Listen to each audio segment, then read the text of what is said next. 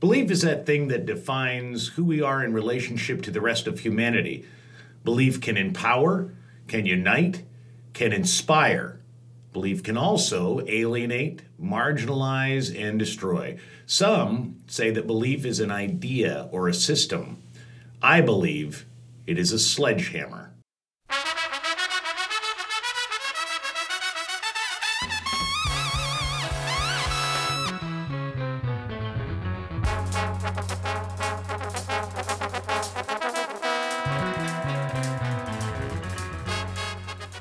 I believe that just as soon as you think you know the drill on life and love, the mysterious alchemist can blindside your arrogance and teach you something brand new and old as the universe.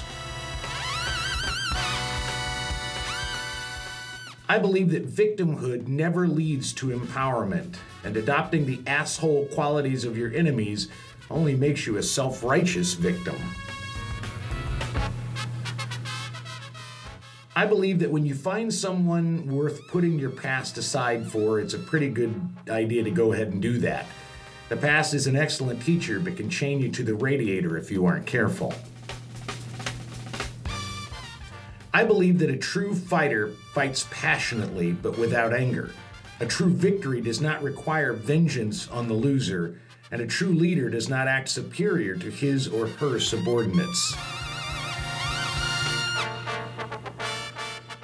I believe that the area that demonstrates exactly how fucking awful humanity can be is not war, but advertising. The incessant lies and over the top bullshit used to sell people on buying shit is the apotheosis of putrid fuckery that all of us are capable of and are subjected to.